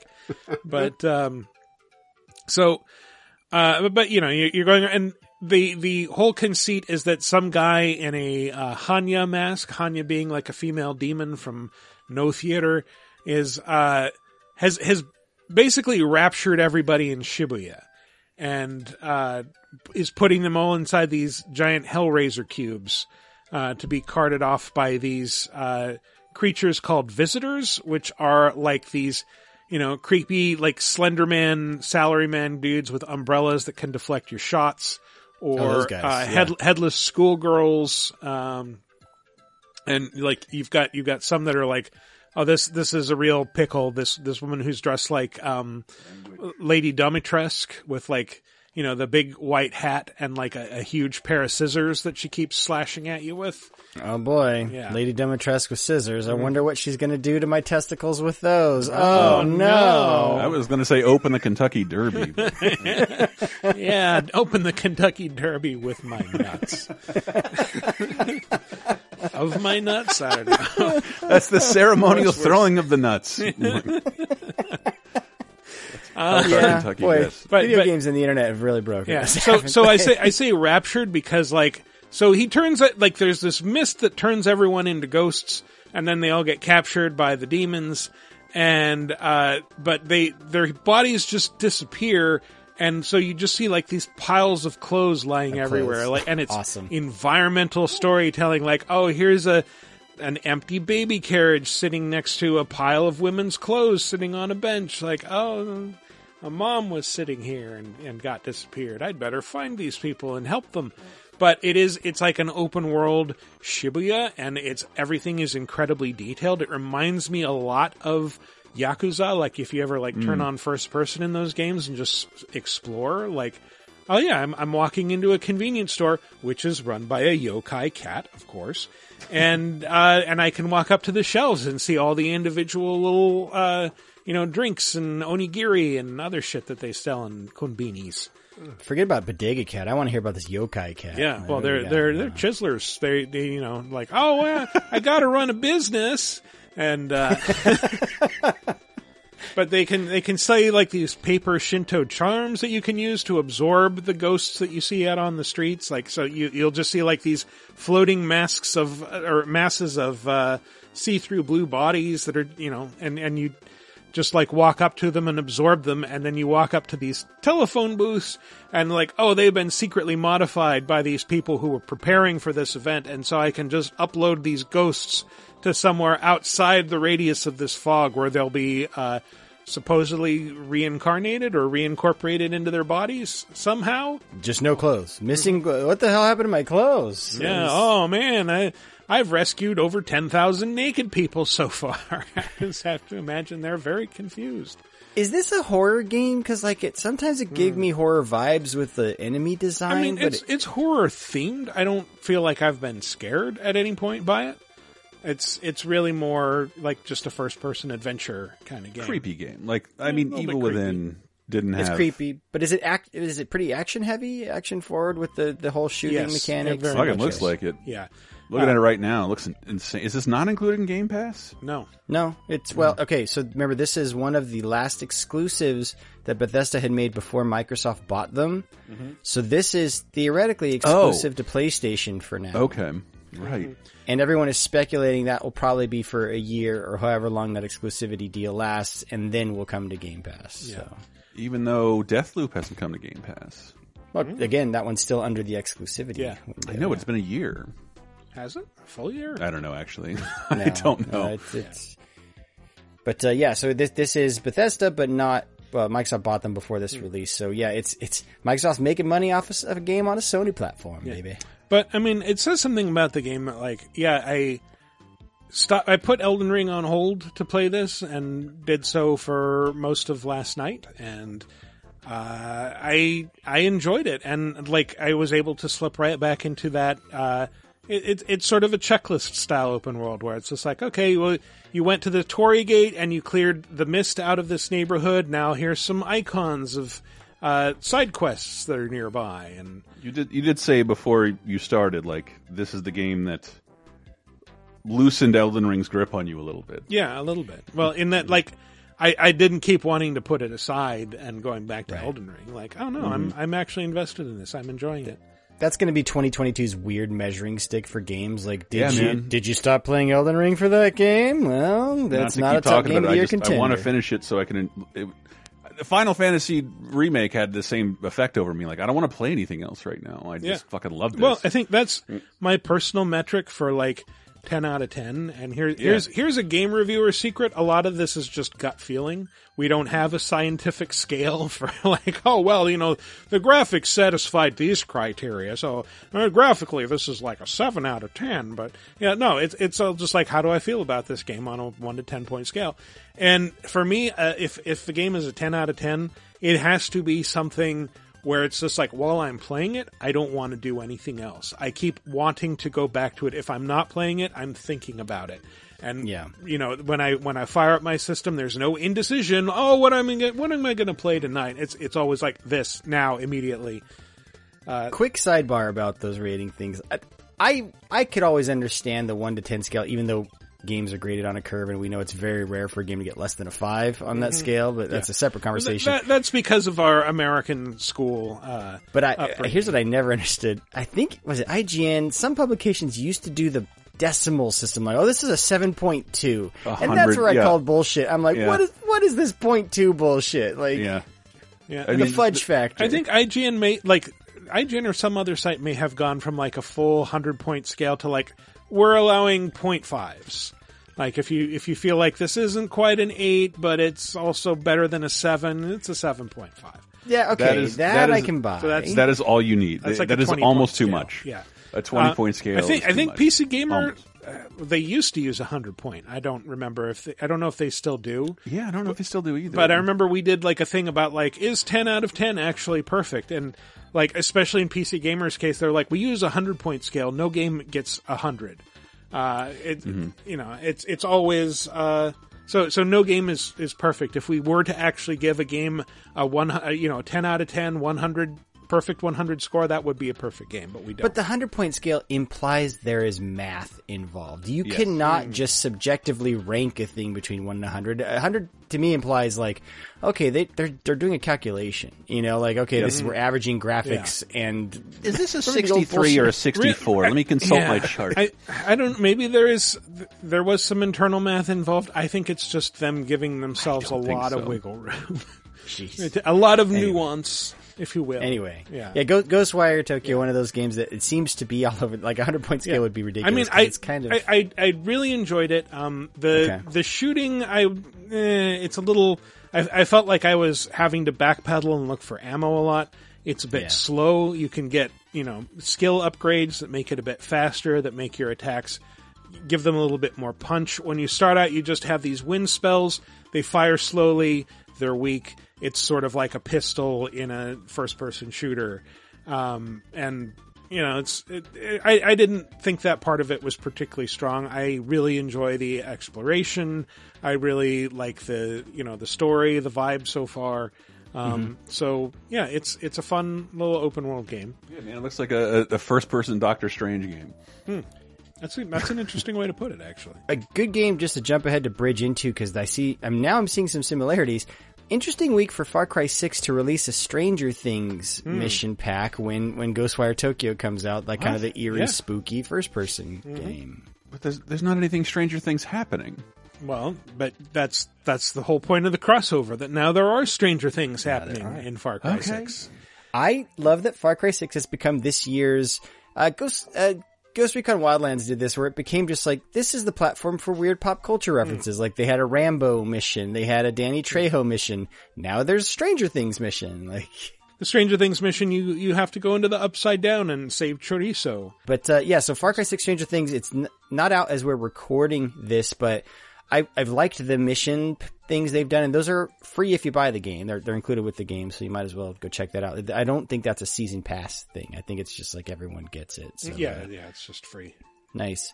Did you play this Anno uh, Mutationum? As, as how we were I, I played it a little bit, and and then you know I did want to go back to Elden Ring rather badly, but uh, it is uh, an action adventure game, and it does like I, I wanted to play it because it does something really unique with its art style, where it, it looks like a 2D pixel art game, but everything moves in three dimensions. And it's it's not like something like Demon Turf where it's just like, oh, the character is clearly a pixel painting that uh, you know just it rotates whatever against a 3D background. Uh, yeah, it, it's it it. I don't know if it's voxels or just you know very fluid 2D animation. got to be honest, unfortunate naming here because like Anno to me, having worked Mhm. at Ubisoft, Yes. like Michael currently does, is a economic simulator trade Yes. game. Yeah. Uh, and so I I don't know how they're not getting sued having this name. To be honest with It you, just I think, I means think year. owns Anno. yeah. Okay. It's, it's like Anno Domini or something. Like you know, it's the the year of mutation.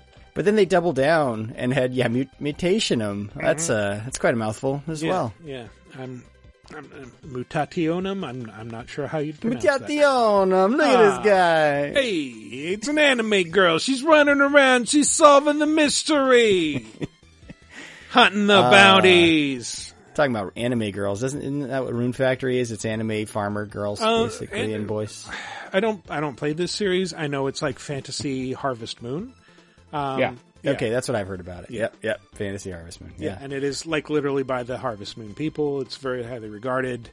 Um, it's just Here's I my review. Uh, go play check out. Stardew Valley. Hmm. Uh, or, or, uh, or the one we like. What's what's the, the grave graveyard keeper? Go play that. Yeah, go play Yeah, that. Matt, play Stardew Valley like 20 hours less and try this other game for a second. I've played, uh, God, 250 hours of Stardew Valley or something. Lord. So, yeah. You must love work. it's the best. and relationships.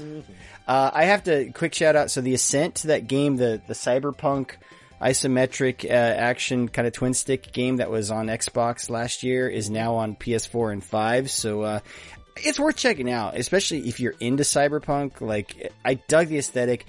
Kind of one of those games I, I feel like I was close to finishing and then just drifted off to play other things. And I'm like, I should go back and finish that because I think it is still on Game Pass if you have an Xbox. So, uh, yeah, The Ascent now on PlayStation platforms.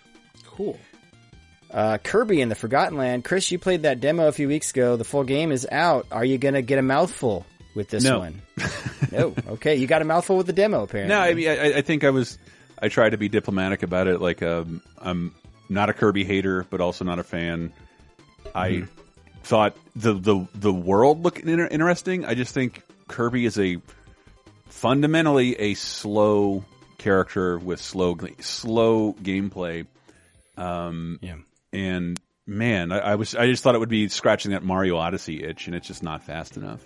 I jokingly call it a Babby game, but I, I do legitimately feel like yeah, the Kirby games are I think meant for a younger player. and No, so the two- do 2D games, well, so- might they just came out so fast. Kirby has had like nineteen hundred more mainline games than fucking Mario in a much shorter period, and yeah, just because. But this is this is the first like open worldy Kirby game I've seen in a while. It's not it's not open world. It's 3D, um, Mhm, mhm. and it's just slow and yeah, it's slow. And then, and then I, again, I cannot. I, I wish I was. I rarely ever feel like I wish I could stream again, but I wish I could just go from streaming a giant boss in Elden Ring to a giant boss in Kirby. Like just holy shit! Like it, it- I'm not calling Kirby a baby game, and I'm not saying Elden Ring is difficult, but this is like this is not ro a rewarding experience at all. This is almost. I'm doing things, but this is scripted.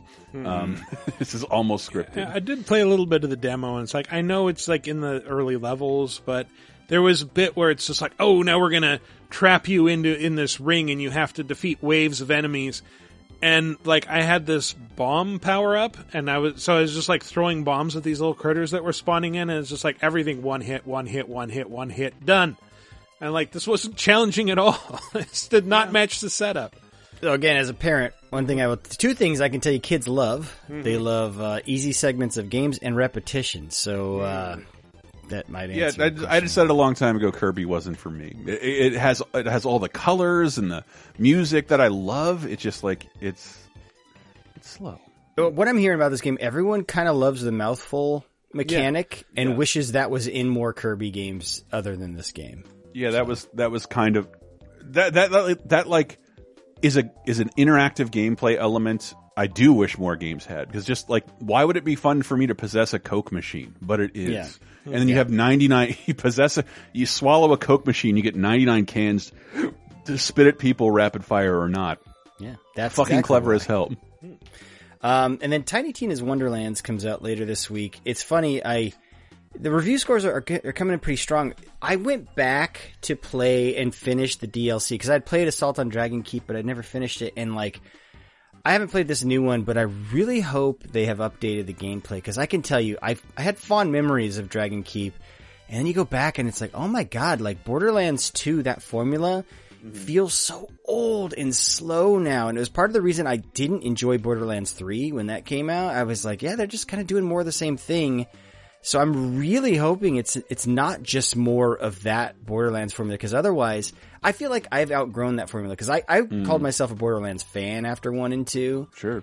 And then after three I was like, oh, they're just doing the same thing and this is boring and other games have they do loot shooting better now. Like Destiny is way better Mhm. loot shooter. I'm really curious, like, did they update the gameplay enough to make me, like, you know, want to play Wonderlands or not? Because if it's just more of that too formula, I'm like, no thanks. Those worlds just feel big and empty. The enemies just feel like bullet sponges. It, uh, the writing was always clever, but eh. Maybe it'll change your mind. It's out on Friday when the show goes live. So Yep. Yep. Uh, I'll be too busy playing Mario Kart 8 booster course levels because there's eight of them that came out this Oh, week. with your stupid fucking expansion pack. with my expansion pass that is included with the family membership for my Nintendo Online. Why am I paying? Why am I paying for this? Um, I mean, that's like you said because I'm not an Animal Crossing fan, but I am a Mario Kart fan. the expansion for Animal Crossing is dope and was worth the upgrade. But uh, Get- this, getting know, this, I mean, getting this additionally for like you know Genesis games, 64 games, DLC. This, is the kind of DLC makes I like. this upgrade worth it. Like, cause like my kids love Mario Kart. Um, I love Mario Mario Kart's great because it's it's just kids can play it. They have those those settings where it auto steers, auto auto does acceleration and stuff for them. Where like eight more eight entire new courses, and even if they're not true Mario Kart eight courses, like they're not they didn't do all the bells and whistles. But I mean, we've got you got courses from uh, 3DS, from Mario Kart Tour, from 64, from the Wii all DS, uh, you know, Mario Kart Advance, they're all represented here. Like, I just, to me, it's like a, a really cool value add for one of the, for the best selling game on the Switch, I believe. So, um, yeah, I, I, man, there's eight courses. That's a lot of content to check out. So maybe, maybe I'll get around to it and, and have some thoughts on that. All right. Well, in the meantime, we should move on to.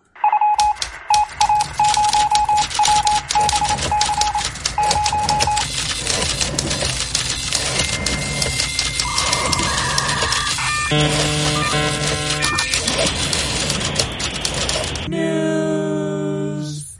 Actually, kind of light on game news this week, but you know what we're mm-hmm. not light on. In time for the Academy Awards, the VGA Hollywood segment. We're starting with a couple, couple Hollywood stories. Oscar Isaac, star of what Moon Knight is the thing that's Mhm, coming out. yeah. Uh, I think IGN asked him at like the Moon Knight premiere, like, "Hey, what the hell's going on with that Metal Gear Solid movie that you were cast in?" Uh, he, he's he's Solid Snake, and he confirmed to them, "No, it's it's still under development." And his quote was like, "Yeah, we're searching. We're still we're still searching like Solid Snake." Uh, so apparently they're searching for a story, searching for a cast. But it, yeah, it's- Wow, if only there had already been a story Right. written that could be adapted into If a only there wasn't make that there wasn't 1,300 hours of Metal Gear movies official on YouTube right now. Yeah. You can't make any of those a real movie. People True. wouldn't pay for that. I mean, Come it- on, guys. Metal Gear's story always sort of frustrates me, but I think part of that is because it's like two seasons worth of a fucking intriguing television show in each game, and it's kind Mm-hmm. of hard to wrap your head around. Just just base it on the first game and make it about make it like the raid, but instead of a uh, an apartment block, you have like a uh, wide open military base or something. I don't know. yeah, and then have like the movie theaters scan people's phones and like, do you like Castlevania games on Apple Arcade? and, and they'll say no. no, no, we don't. Look down at them and say no. Like How do you like go make it like the raid Rorschach. instead of? You gotta say make it like Escape from New York because he's like literally Yes. based on. Yeah, like, like Escape Escape from New York and Rambo. You watch those. If you're a Metal Gear fan, you will see this is where Metal like these are Metal Gear's mommy and daddy. Rambo Yeah. First Blood Part Two and Escape from New York together. Absolutely. They are the basis of Metal Gear. Did your first blood? Hmm. Oscar Isaac actually is kind of inspired casting. Yeah, he when I look- look at him, I'm like, yeah, that's a pretty solid snake, huh? Man, we Huh? like that guy. Jesus Christ. I'm actually, uh, I think I'm more excited. Tekken Bloodline is an upcoming anime coming to Netflix this year that uh, tells the story of Jin Kazama and the King of the Iron Fist tournament. Yeah, I think it's a, apparently like the story of Tekken 3, which is Oh. the It's like most. the only moment in that series that I cared about. the yeah, story. because I, beat, Yes. I like beat that game with every character to unlock all the cutscenes, even though from the trailer there are characters who are clearly from like you know the new games and You, whatnot. you want to you want to have your minds blown. When what year would you think Tekken Seven came out? Uh, shit! I thought it was. I know it was in San Francisco, 2017. 2015. 2015? Seven years old, man. Wait, is that the one that had PSVR support? That is the last mainline entry in the Tekken series. That game still, by the way, holds up. I That played was it super like two fun. years ago. Yeah, that game's great. One with Um, so yeah, I am so down to pl- uh, to watch Tekken Bloodline. Like if if it's anything like the Castlevania anime series, like yeah, give, give me some shit. Yeah, I dare them to include the music from. If they include any of the music from Tekken 3, like I'd be walking, I could be walking by a mall kiosk and I would stop, turn around, and pay attention. Just use All I the know music. is there's going to be a scene of a dude in a tiger wrestling mask fighting a bear, and I'm there for that. That's that's what I. That's why I watch anime. I, I think I'd be down for that more in live action, but okay. Yeah, That's farting true. bear in live action. That's true. Yeah. Uh, and then this this is news like custom tailored for Michael. Yeah. A Plague Tale.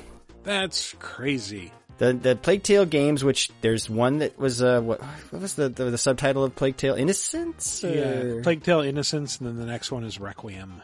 And Requiem is still coming out, but Mm-hmm. uh, so there is a TV series in the work. Uh, it, it, Eurogamer spotted it on French website, um, where, uh, by the way, that yes, those games very fr- French French Yes. developers. Yeah. Takes Uh, place in France during the, the I think the Hundred Years War and the plague. And very Yeah. much already movies. it's the the developers in Bordeaux. So there you go. Um, but yeah, they that is being handled. I believe the TV series is being handled by a French company. So it's not like not like they're giving this to some U.S. production house who doesn't understand what makes that game great. Um, to me, it's intriguing because it's like it is a lesser known game and it's kind of a smaller story that it's like this this actually sounds like a good TV series. Like a lot of the Yeah. time Mhm. games don't translate well to movie and TVs because it's Right. like mm, that's kind of a dumb story and it's only fun because it's a video game. Like this has an intriguing story that I almost would prefer to see this as a TV Yeah. series versus play it as the I'm game. I'm still really surprised how much I loved this game. Like it's an understated little stealth adventure where you are a teenage girl trying to protect her little brother with very little aside from like stealth skills and a sling that can brain people with rocks. Yeah. And there's just like fucking by the end of that game there's tidal waves of rats in the streets and just eating people alive in seconds like piranhas. And Yeah. it's crazy. I love it so much. yeah, it's it's just like it's kind of a small, not a, maybe a double A, I guess I call it, but it's a, a stealth game. It's- Hmm. Yeah. you know. It's, uh, but anyway, it's getting a TV series, so that's exciting. Uh, here's here's something that's getting translated the other way. Originally books, then movies.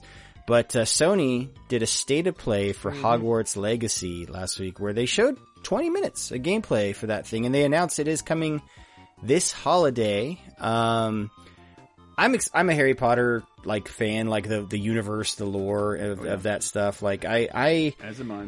and there's never been like a truly great Harry Potter video game. There was a couple that were started to be better and were okay, but those games were always pretty much trash. I think the hmm. best Harry Potter game is that EA Quidditch Cup game. No, that Yeah. was awful. What are you talking about? No, that was fun. I played it a ton. it was fun for like an hour, and then I got hmm. really tired of it. I might like. I, may, I think they made a maybe a better one. I like played the first dedicated Quidditch game on like the original Xbox, and it was just awful. There was remember the Gears of War inspired one that you were just like shooting from behind cover. Yeah. But no, but this this is like open world, takes place in Hogwarts. It's um it's well before the events of the the books. It takes place in the 1800s. Very integrated for the 1800s. I'll say that. Like Hog- that Hogwarts is true. very racially diverse, which is a good thing. But you know, You know. Britain in the 1800s. In the wizarding world, all the racism is for things like goblins, which are the rumored bad guys in this game. The uh, Ranrock is their their leader. They showed off some of the baddies. Um, and so basically the goblins are aligned with dark wizards. That's the plot point they let on. But, and the other thing they revealed, you're, you're playing a fifth year student at Hogwarts. So you Oh. got, you got some spells. I got in- in Diagon privileges. Sweet. Yeah, yeah. Oh, you, oh, not Diagon. You mean, um, Hogsmeade? Well, yeah, Hogsmeade, Hogsmeade. yes. But you're you're also like a a fifth year who joins it as a fifth year. Like, oh, we're just skipping you ahead. You're you're new at the school. You can't, never you can't put a thirty year old in a year one. What the hell? Yeah. Is that? It's going to share you a can't floor do that. poster. You can't do the children. Revenge of the Nerds thirteen year old kid there in, in college with with this shit. What the this fuck? is this is one series where it's just like, man, I, I on the one hand, like I kind of wish Universal would just buy out J.K. Rowling's rights to it, Mm-hmm. and on the other hand, it's just like, well, do you go with problematic creator or giant corporation? Um, I don't really having like decided either. with a giant corporation Yeah, because uh, at least they won't they won't be outwardly transphobic. that's true. That's true. Well, yeah, outwardly. Yeah. And that's the thing is is it's such a weird franchise. Like the person who is managing the franchise and from like the marketing perspective, like the movies have clearly lost their way a little bit, and they're not terrible movies, but those like they uh, Fantastic Beast movies are just they're it, it doesn't have the same magic, quote unquote, Mm, as no. the Harry Potter films. You know, like they're just it's not the same. It doesn't feel the same. But um, well, it's not it's not about the same thing. Yeah. right, right. It's it's Like, taking I, place in I- the same universe. I don't care so much about this world. I cared about the characters. Yeah. Mm-hmm. That, but I, I do think I could be in the mo- like just a Harry Potter Mass Effect game. I could Hmm. be totally down with that. Um, I didn't see all of this footage, and it, they don't have any Quidditch in it for some reason. Yeah. but Yeah. you know, probably for the best. Um, why do something half-assed that big? But that's a great point, Michael. I I can't decide was I a Harry Potter fan because of the characters or the world? Because I I kind of like the world stuff, but yeah, those move the the more recent movies, I'm like, eh, what if? I came to it when I was in my 20s, and so I imagine that the world probably resonates more with those who were kids when they first discovered it. Um, you know, for for me, it was just like I really like this story. I really like these characters, and you know, the world's an interesting backdrop. But like, no, I don't need to see more side stories set in this world. That's not interesting to me. Yeah. Yeah. Kind of like Game of Thrones. Like I, I really don't care that much about Westeros. I care about the characters that you've abandoned for several books now, George. Hey, Yeah. George. Does it frustrate you that he's associated with Elden Ring? Because it frustrates me a little bit. I'm like, okay, this is one of my favorite things ever. Yeah, I don't. Mm-hmm. I don't know. It, it, it's that's one of those baffling things where like they they they crowed about that so much when it happened, and I didn't see how is his name not on the box, like from the Yeah. creator of Game of Thrones. Like uh, like man, what did he do? Like or how bad did the end of Game of Thrones fucking suck? That like this isn't being crowed about more. I mean, yeah, because it was part of the announcement of that game was Yeah. f- f- dream collaboration. George R. R. Martin is teaming up with From Software, and then like that was it. Yeah, they, it's, they stopped talking. It's not on the box, and like, why would you pay this dude? I could have come up with stupid half-ass names for you on my Right. own, based It- on my initials. he, he denied that, but uh, he's well, like, he denied it, but it's true. They're all G R R. he, he denied he, like my name's all over the game. I'm like, it actually isn't. It's not on any of the commercials. It's not on the box, and it's there's like no opening credits that I saw your name involved in this game, and it just seems odd as the creator of one of the most big, the biggest pop culture juggernaut of the last ten years. I would say the last traditional appointment viewing on non-streaming television event. Mhm.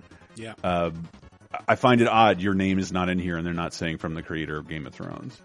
But maybe to to even even without his name, it sold 12 million copies. So maybe that didn't mean as much as they thought. Yeah. That's one of those things where it's like, oh, is it going to help get more of a mass appeal? But then you're like, it's still a Souls game. You can't really get mass appeal with this thing. You know, it's it's. I have no idea what the story of Elden Ring is. A hundred hours in Mm. to the game, I don't know what he did necessarily. I can't remember the names of anything. Got, got to go through all the flavor text, man. Pull up your item descriptions and No. hit uh, hit X or No. square. No. Yeah, no. like if you Don't want me do to do that, build an app from build me an Don't app. do that. Um, so yeah, hopping over from, uh, let's just say, yeah, problematic franchise to, uh, another kind of problematic creator where I think the fans in their mind have separated the art from the artist. So Witcher 4 got announced and gotta be honest, like, yeah, I love the Witcher games, despite all the BS that happened with CD Projekt Red and all that stuff. Like, it's like, and that announcement worked on me, and I'm like, fucking awesome. At the same time, I, I realized I saw like, okay, they literally showed a logo. This shit's not coming until like 2024, Yeah. 2025. If I were them, I would be very cancel uh, careful with uh, announcing a game from here on out. Oh my! Well, I mean, because that's the thing is, is Cyberpunk. They gave like almost a decade in development. Yeah. It was it was I announced. think it was so more than a decade, actually. Yeah, yeah, because there was like a reboot in there at one point or something, Mm. right? It- but I'm thinking of Joe the the time between there was that awesome CG E3 trailer. Yeah, so am I. I believe that was six or seven years before No, release. it was wasn't it was, it was at it? least a decade. Oh my gosh! Wow. But uh, yeah, Witcher Four, they they were able to reveal a few details already. So this one is being developed on Unreal Five instead of their proprietary engine, uh, the REDengine tech that they built all their other games on since Witcher Two. Um, fans right now speculating: is the lead going to be Geralt or is it going to be Ciri? Um, I honestly feel like three had a really strong closing of the Geralt arc. I I would prefer if would- if if the mantle got passed to Ciri. I think that's what three was sort of setting up. To be honest with you, three even like was like okay, you said your goodbyes to Geralt in the main campaign, and then we had two DLCs where you kind of said an extended goodbye. Like uh, yeah, like.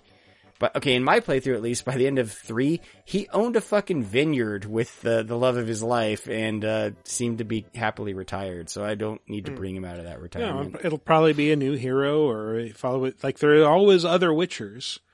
Um, maybe it'll follow with Ciri. Who knows? In fact, the teaser kind of contained maybe a hint because uh, they CD Projekt Red did confirm the image showed a pendant from an entirely new school of magic. So you Mm. know, like uh, Geralt is the school of the wolf. Mhm. Um, the the pendant looked like a school of the wolf pendant, but they confirmed no, that's actually the school of the lynx, which is a new school that's never been shown in any Witcher game Hmm. previously. So Oh, and you were you were neither of us was right about that. So the first Cyberpunk trailer was shown in May 2012.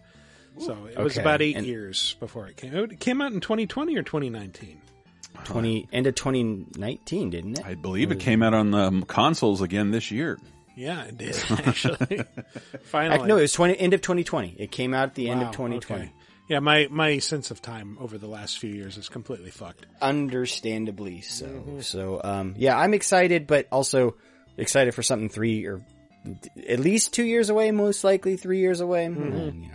and then, uh, this is kind of a related story. The game was announced shortly after this has to be the last Easter egg, uh, ever uncovered for The Witcher 3 was finally uncovered seven years later. Um, so there's a quest line in Witcher 3 where you kind of uh, cure this girl of a curse, but through curing her, like she's turned into like a half bird. But by curing her, you basically have, have doomed her to die because she's supposed to basically die after seven years after that.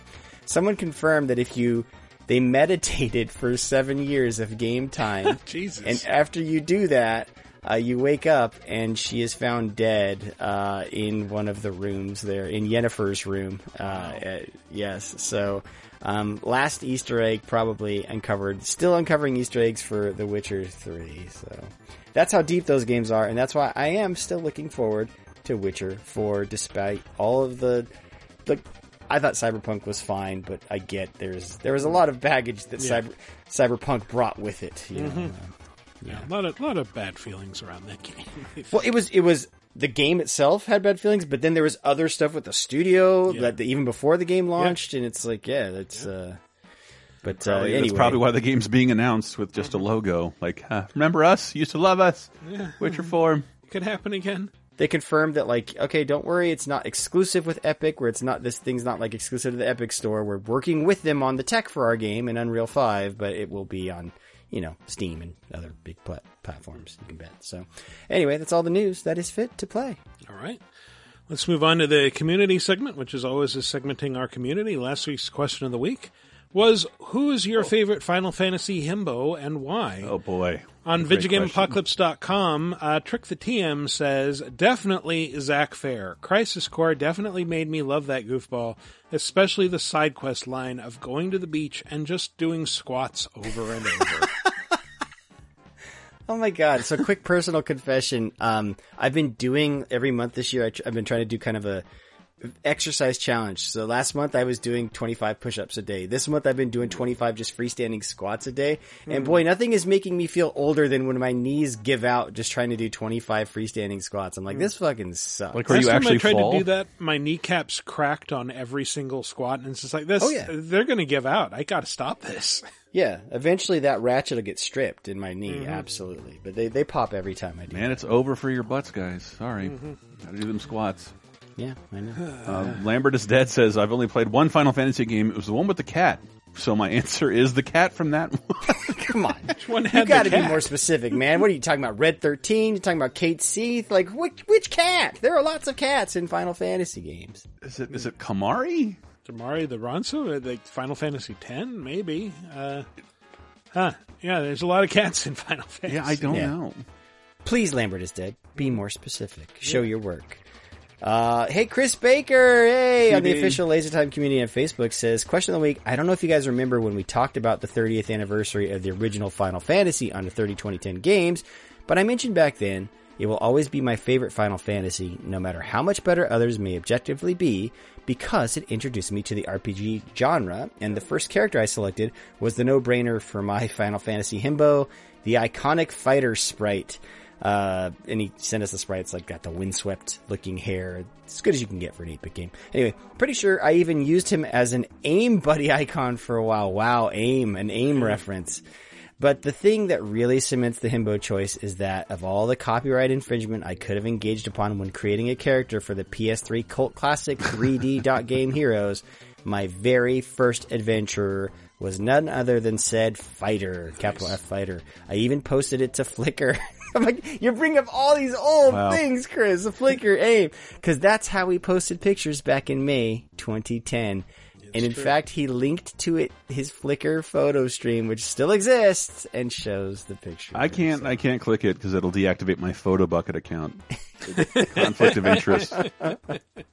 I don't want to lose the free storage from my Google Photos. You're right, Chris. I don't want to mess with this. So, uh, Uh, Kelly Ryan says, First, I will echo Matt's response. Gladio is still the best mullet boy.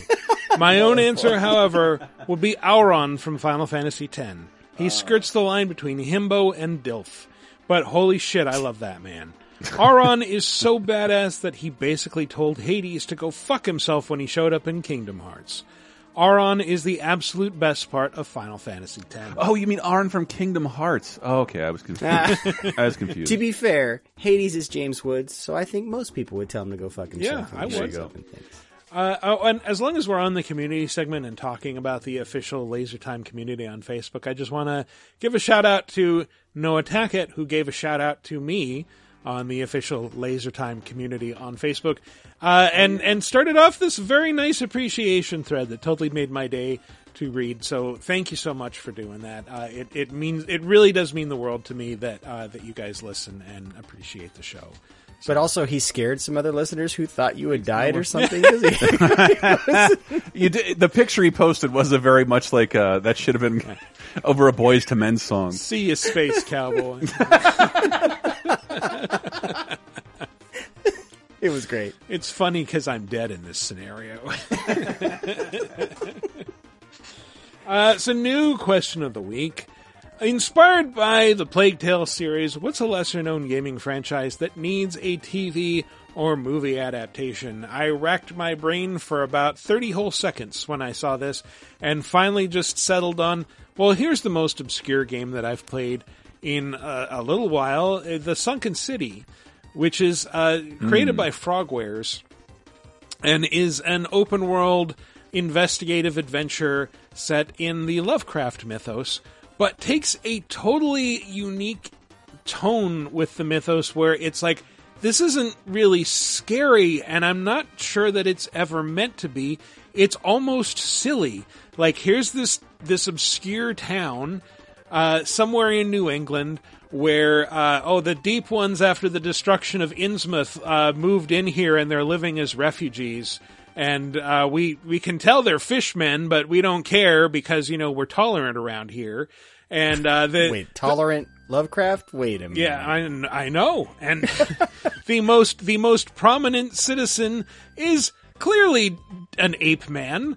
Like from the Planet of the Apes. That he's he's the the richest guy in town, and uh, his his family is very well regarded. And Has uh, a talk show now. You do a lot of his dirty work as a private investigator, and uh, occasionally monsters will just show up.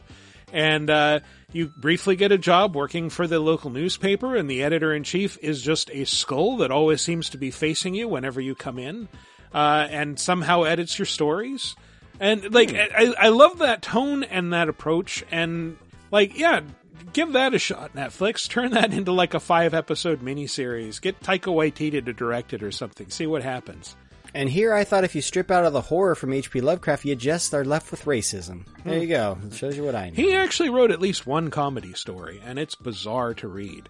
It's like a Really? parody of melodramas, and it's it's all about like you know this this pure young girl who's like this guy wants to buy her family's land and force her to marry him, and uh, oh, I, my plans have been foiled again. He said, shaking his fist at the statue of Satan on his mantelpiece. Uh, it's it's very silly. Lovecraft was extremely racist, but we don't need to talk about that. I'm gonna need a little help with my entry, Chris, from you. Uh, you do an impression here. So the auteur, I need you to repeat after me the, the game name. So as David Lynch, the game. Yes. Disco Elysium. Disco Elysium. Uh, I just think David Lynch would make the perfect Disco Elysium, a game that is like, how'd you describe it, Michael? Like, you, you really are a blank slate character, but it's like a psychedelic detective story, basically. Uh, I think that's what Sorta. David Lynch specializes in. No. But it's people talking weird and jazz music. where your your character is uh yeah he you're you're some sort of detective and you have gone on like a several a, a week weekend long bender and it's over and you have somehow completely destroyed your memory. You have no idea who you are where you are what you're supposed to be doing. You know how to to talk and form complete sentences and that's about it. And uh, you find out that you have to investigate a murder, and something you found out about this murder upset you so badly that you went on this massive bender and destroyed your mind. Uh, so you have to figure out who were you, what is this world, what are you supposed to be doing, how do you solve a murder, is murder really that bad, should you become a huge communist? Uh, these are all questions that the game poses over the course of its runtime, and You know, maybe David amazing. Lynch not a good choice because you were easily able to describe that plot and summarize Mm. that. So yeah, there goes Lynch. So, I mean, I did okay. spend a lot of time playing it, so. More importantly, it'll have Russ Tamblyn. My favorite part is helping some teenagers set up a meth lab, just like any good detective. Uh, mine is some a game I was thinking about a lot because I've forgotten a lot of it, and it just finished. I said by just, I mean like you know almost two years ago. But Kentucky Route Zero, Yes. yeah. Yes. Kentucky Route Zero, maybe by like a Pendleton Ward kind of like it's. Hmm. Uh, when I think about it, I think about the game Inside. If it wasn't about cult, like horrific murder all the time, just a constantly moving forward and encountering weirder and weirder weirder things that don't necessarily have lethal ends.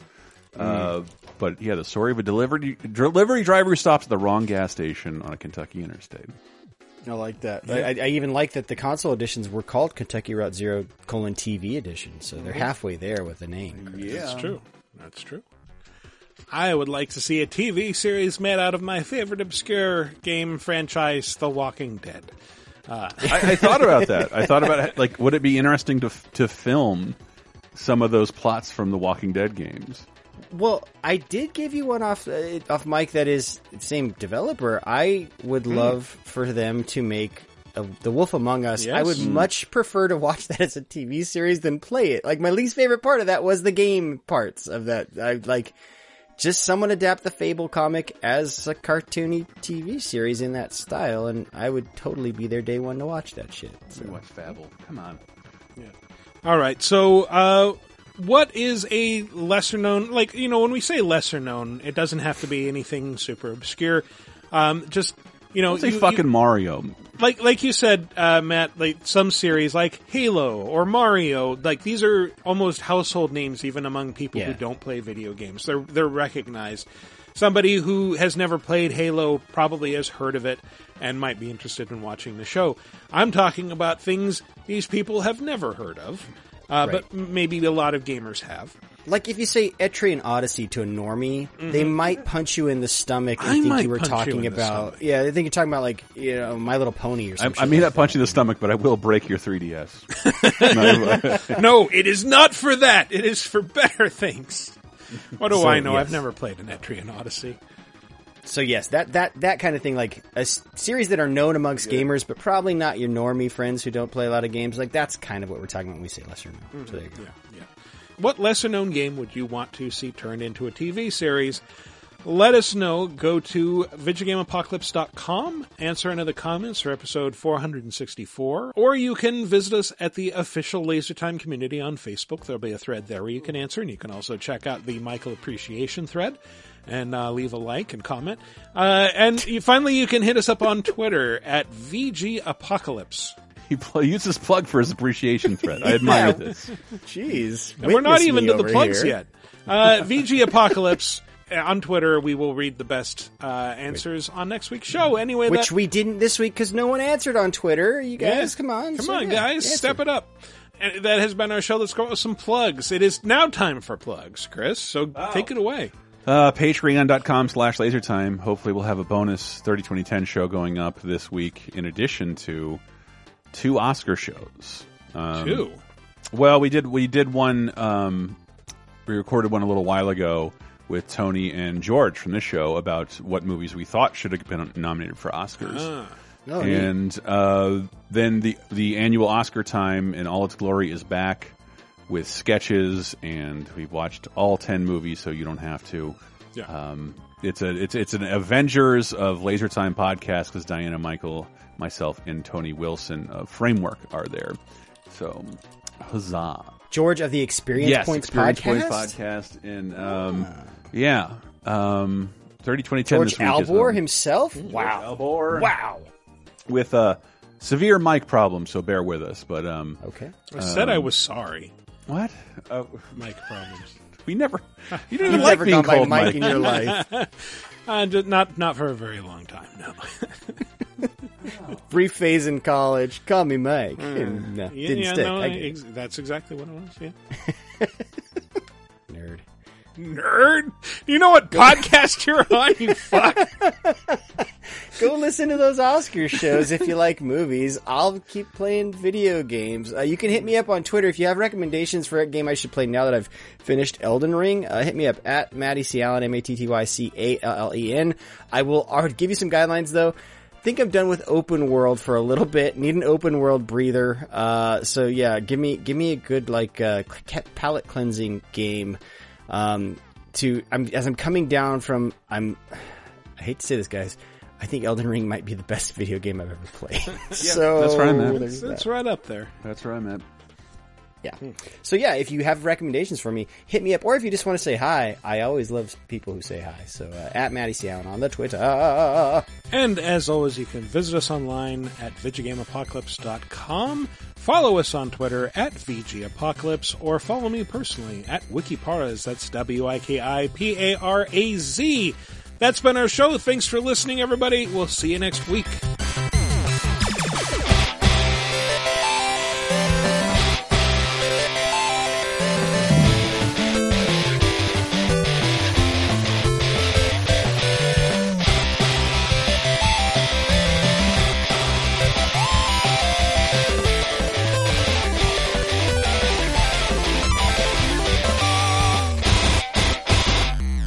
I might have platinumed that, and I don't remember. Oh, well. Really? Uh, maybe. Or maybe I'm just remembering that Brett did. I could be wrong. And it just, you know, as I get older, I turn it. These are not that, how like, memories are supposed to work. Ronald Is Reagan this- brain. Stolen achievement valor? Is that a thing? Yeah. It happened. To, it either happened to me or Homer Simpson. I can't remember. Correct me if I'm wrong, listeners.